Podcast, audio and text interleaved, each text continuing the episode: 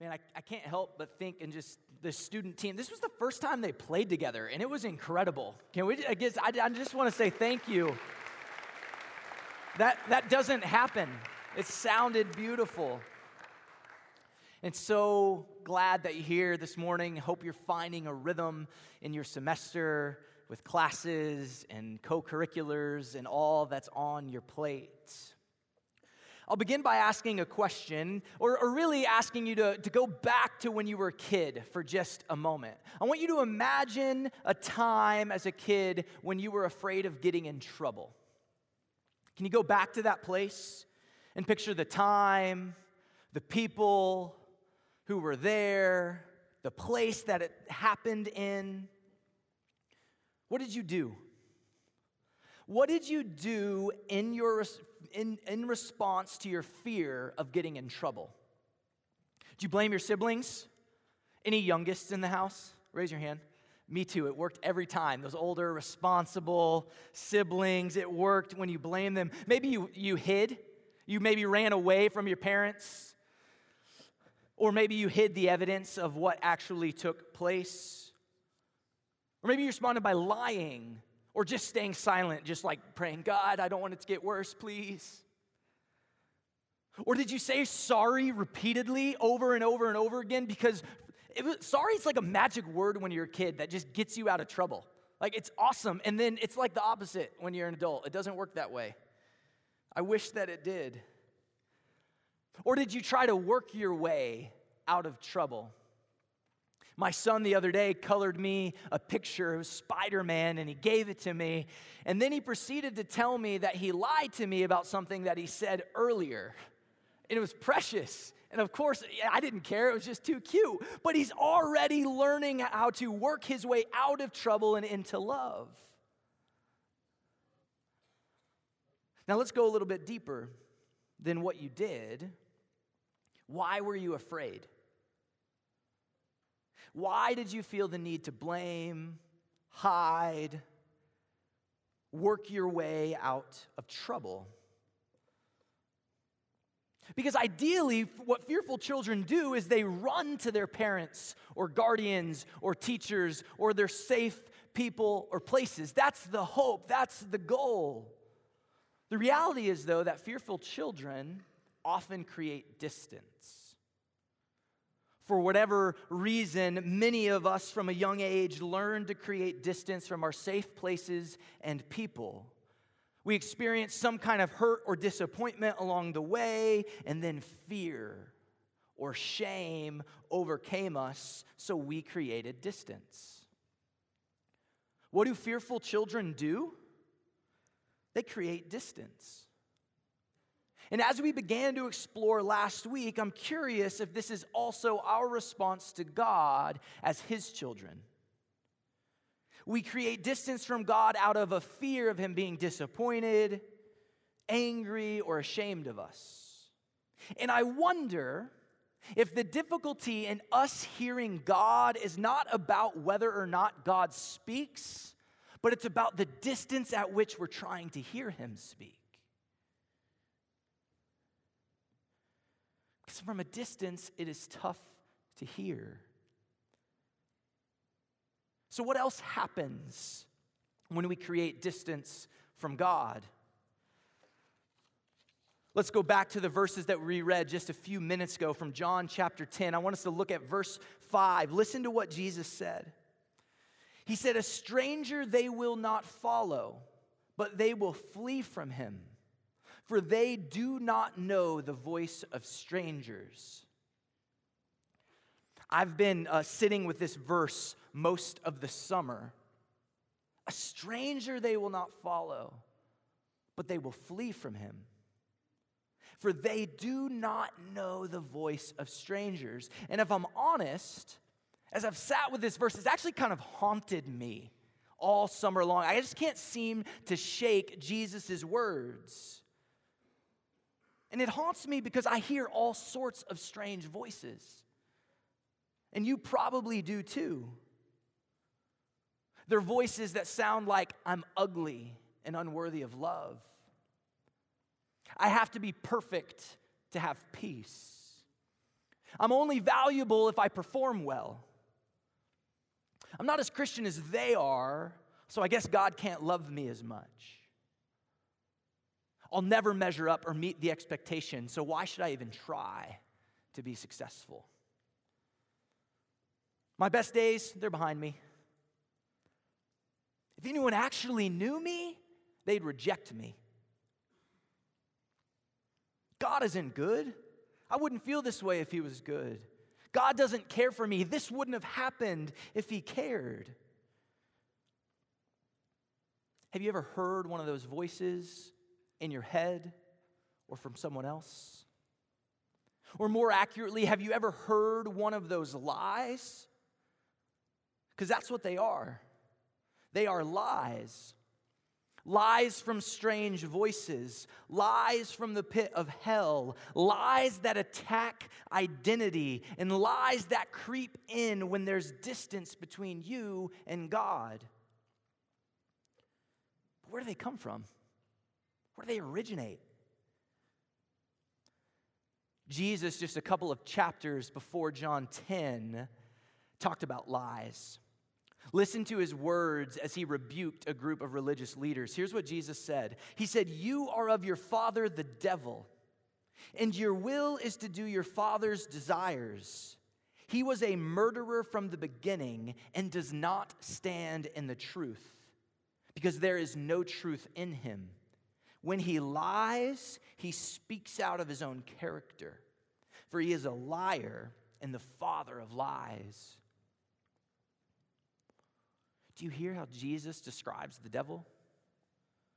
There's no truth in him. Lying is his native tongue, it's who he is. He is a liar, he is the father of lies. He was this way from the beginning, Jesus said. Lying originated with him. So let's go back there. Let's go back to the beginning. If you have your Bibles, you can open up to Genesis chapter 3. If not, it will be on the screen. I'm going to read for us Genesis 3, verse 1. Now the serpent was more crafty than any other beast of the field that the Lord God had made. He said to the woman, Did God really say you must not eat from any tree in the garden? So, serpent comes on the scene. A serpent, the, the personification of the devil, of evil, came to Eve while she was enjoying her new life in the Garden of Eden. And the serpent asked Eve a question Did God really say? What the snake is trying to do is to get Eve to question God's character. Eve, are you sure? Did God really say that? Did He really say you must not eat from any tree in the garden? Why would God say that, Eve? God says that He's good. Why would He keep you from tasting something so delicious? The devil's question cast God as a killjoy, an overprotective parent keeping Eve from the better good than the current good she already had. The devil's lie is making Eve question who God is, his character. It's the lie that's underneath all lies. God is not good, and he's holding out on you. He's keeping the best for himself. And here's what happens next Eve begins to answer the snake's question. She says, Well, we can eat all of these trees over here in the garden, but here's what God did say You must not eat fruit from the tree that is in the middle of the garden, and you must not touch it, or you will die. And here's the interesting thing about this. When Eve repeats God's command to the serpent, she adds something God never said. You must not touch it. God never said that. If you look back in Genesis chapter 2, verses 16 and 17, where God gave the command to eat Adam and Eve to not eat of this tree and to eat those trees, He never tells them, You must not touch it. He didn't say it. So, why does Eve say this to the devil? Why does she add something a little extra that God did not say? We do this too. Let's take, this might be a little too personal, but let's take Dordt parking, for instance. Right? You, you, you are told you can park in these places and not those places. And you're like, this makes no sense. There's no one in this lot all night long, and you're telling me I can't park here? No way. Right? It's raining, it's snowing, you're running late, you got to get to class, and it just makes no sense. So, from there, after you kind of are frustrated and maybe you park in the right place, maybe you park in the wrong place, that's up to you. From there, you begin to talk with your roommates about it. And you begin saying things like, Dordt doesn't let us park anywhere. I can't believe they take our parking ticket money. It costs so much to go here already. They don't care about us. You know what? I bet student services uses the money to go out to dinner. And you know what? We do.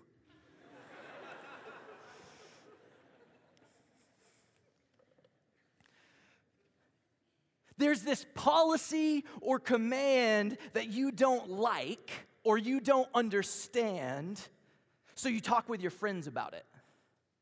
As you talk, you add just a little extra detail that fuels your anger towards people or the situation and then justifies the behavior of you breaking the policy.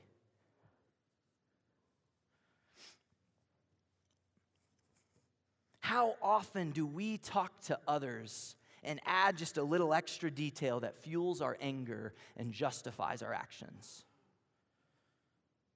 And I wonder if something like this was what was going on with Adam and Eve. God gave them a command that they did not fully understand or like.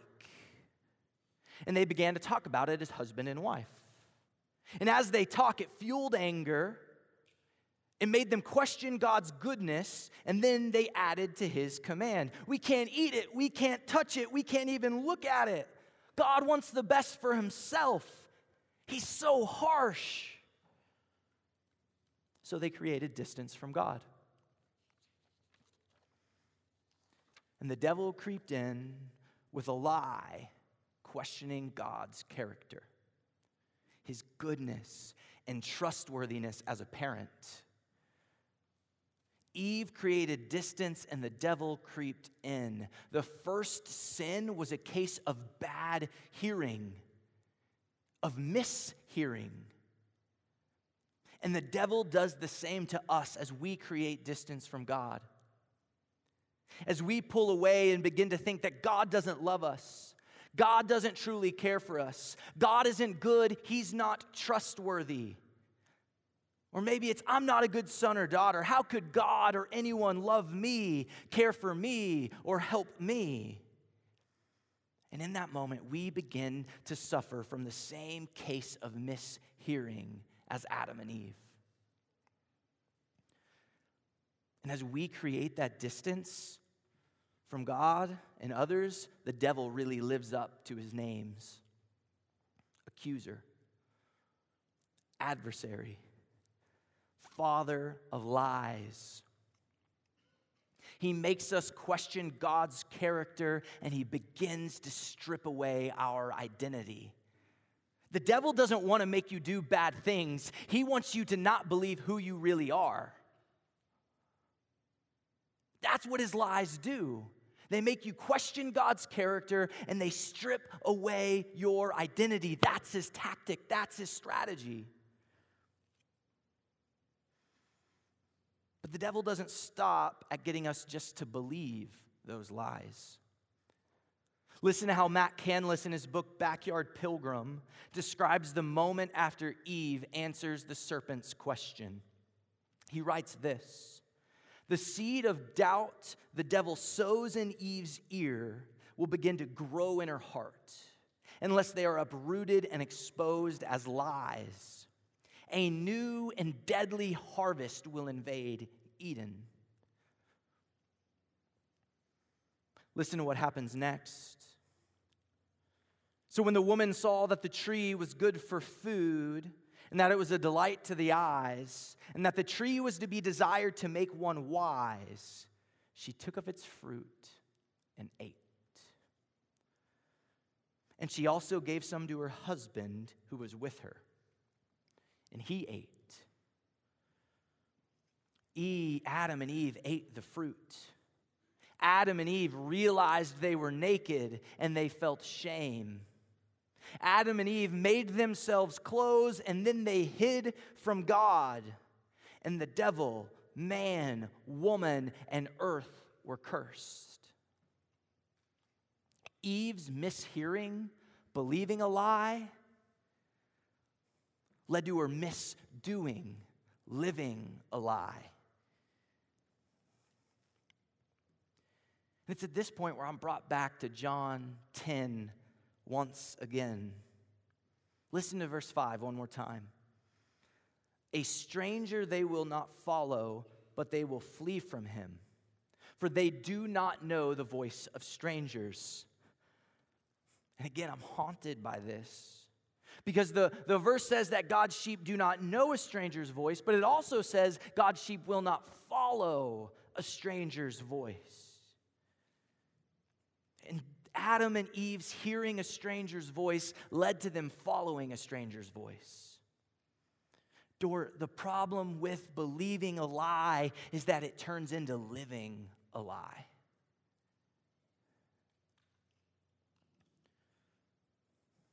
Another story from Scripture might be helpful here. You may be familiar with it. It's the parable of the talents from Matthew 25. And a master who was going on a trip gathered all of his servants together to give them talents. He gave five talents to a servant, he gave two talents to a servant, and he gave one talent to a servant. And as the master left, the, the servants began to work, and the servants with five and two talents increased their talents while the master was away, and the servant with one talent remained with only one. Listen to why in verses 24 and 25 from Matthew 25. Master, I knew you to be a hard man, reaping where you did not sow, and gathering where you scattered no seed. So I was afraid, and I went and hid your talent in the ground. Here, have what is yours. Master, I knew you to be a hard man the servant's view of his master was different than his coworkers, than his co laborers. This, this servant viewed his master's character, it was twisted. He viewed his master as unloving, as a jealous tyrant who was forcing him to do things. And the servant was afraid of his master. The servant believed a lie, and as a result, lived a lie. He buried the talent. And I can't help but ask as I read this parable what happened in this servant's story, in his life, that made him believe this about his master? What's his story? Where did the lie originate? Where did it come from? What's your story? What lies are you living? What lies have so become your reality that they have led to all sorts of unwanted behaviors or patterns? Because the lies that you believe, they come from somewhere. The lies that you live have a story. The unwanted behavior or patterns that you have in your life, the fleshly desires that seem to overtake you time and time again, they come from somewhere. I'll tell you a lie I've been living for years that I'm just only beginning to realize and unpack. I remember the moment vividly in fifth grade when I just couldn't take it anymore. The few years before that, I'd been made fun of quite a bit by people at school for my weight. I didn't like myself. I wanted to look different. I wanted to be someone different. And as an 11 year old kid, all I wanted was a kind friend who genuinely liked me. And I even have memories of going to my mom after school and being like, Mom, I'm so ugly. And I remember she looked at me and she said, Sam, there's no ugly Ashmores. She was trying. I didn't want to go to school, I didn't want to be seen. And it was at the end of fifth grade when I decided that I no longer wanted to feel that way. So I decided to lose weight. I lost 20 pounds the summer going into sixth grade, and people congratulated me. They told me I looked great. They encouraged me to keep losing weight. I had friends now. And here's the best part I even held a girl's hand for the first time after that. It was awesome. And you might be thinking, well, what's wrong with all that? That sounds pretty neat. That sounds great. But here's what I've come to discover that was a defining moment for me in fifth grade. At that moment, I decided I was no longer going to let anyone make me feel weak, insecure, or bad about myself ever again.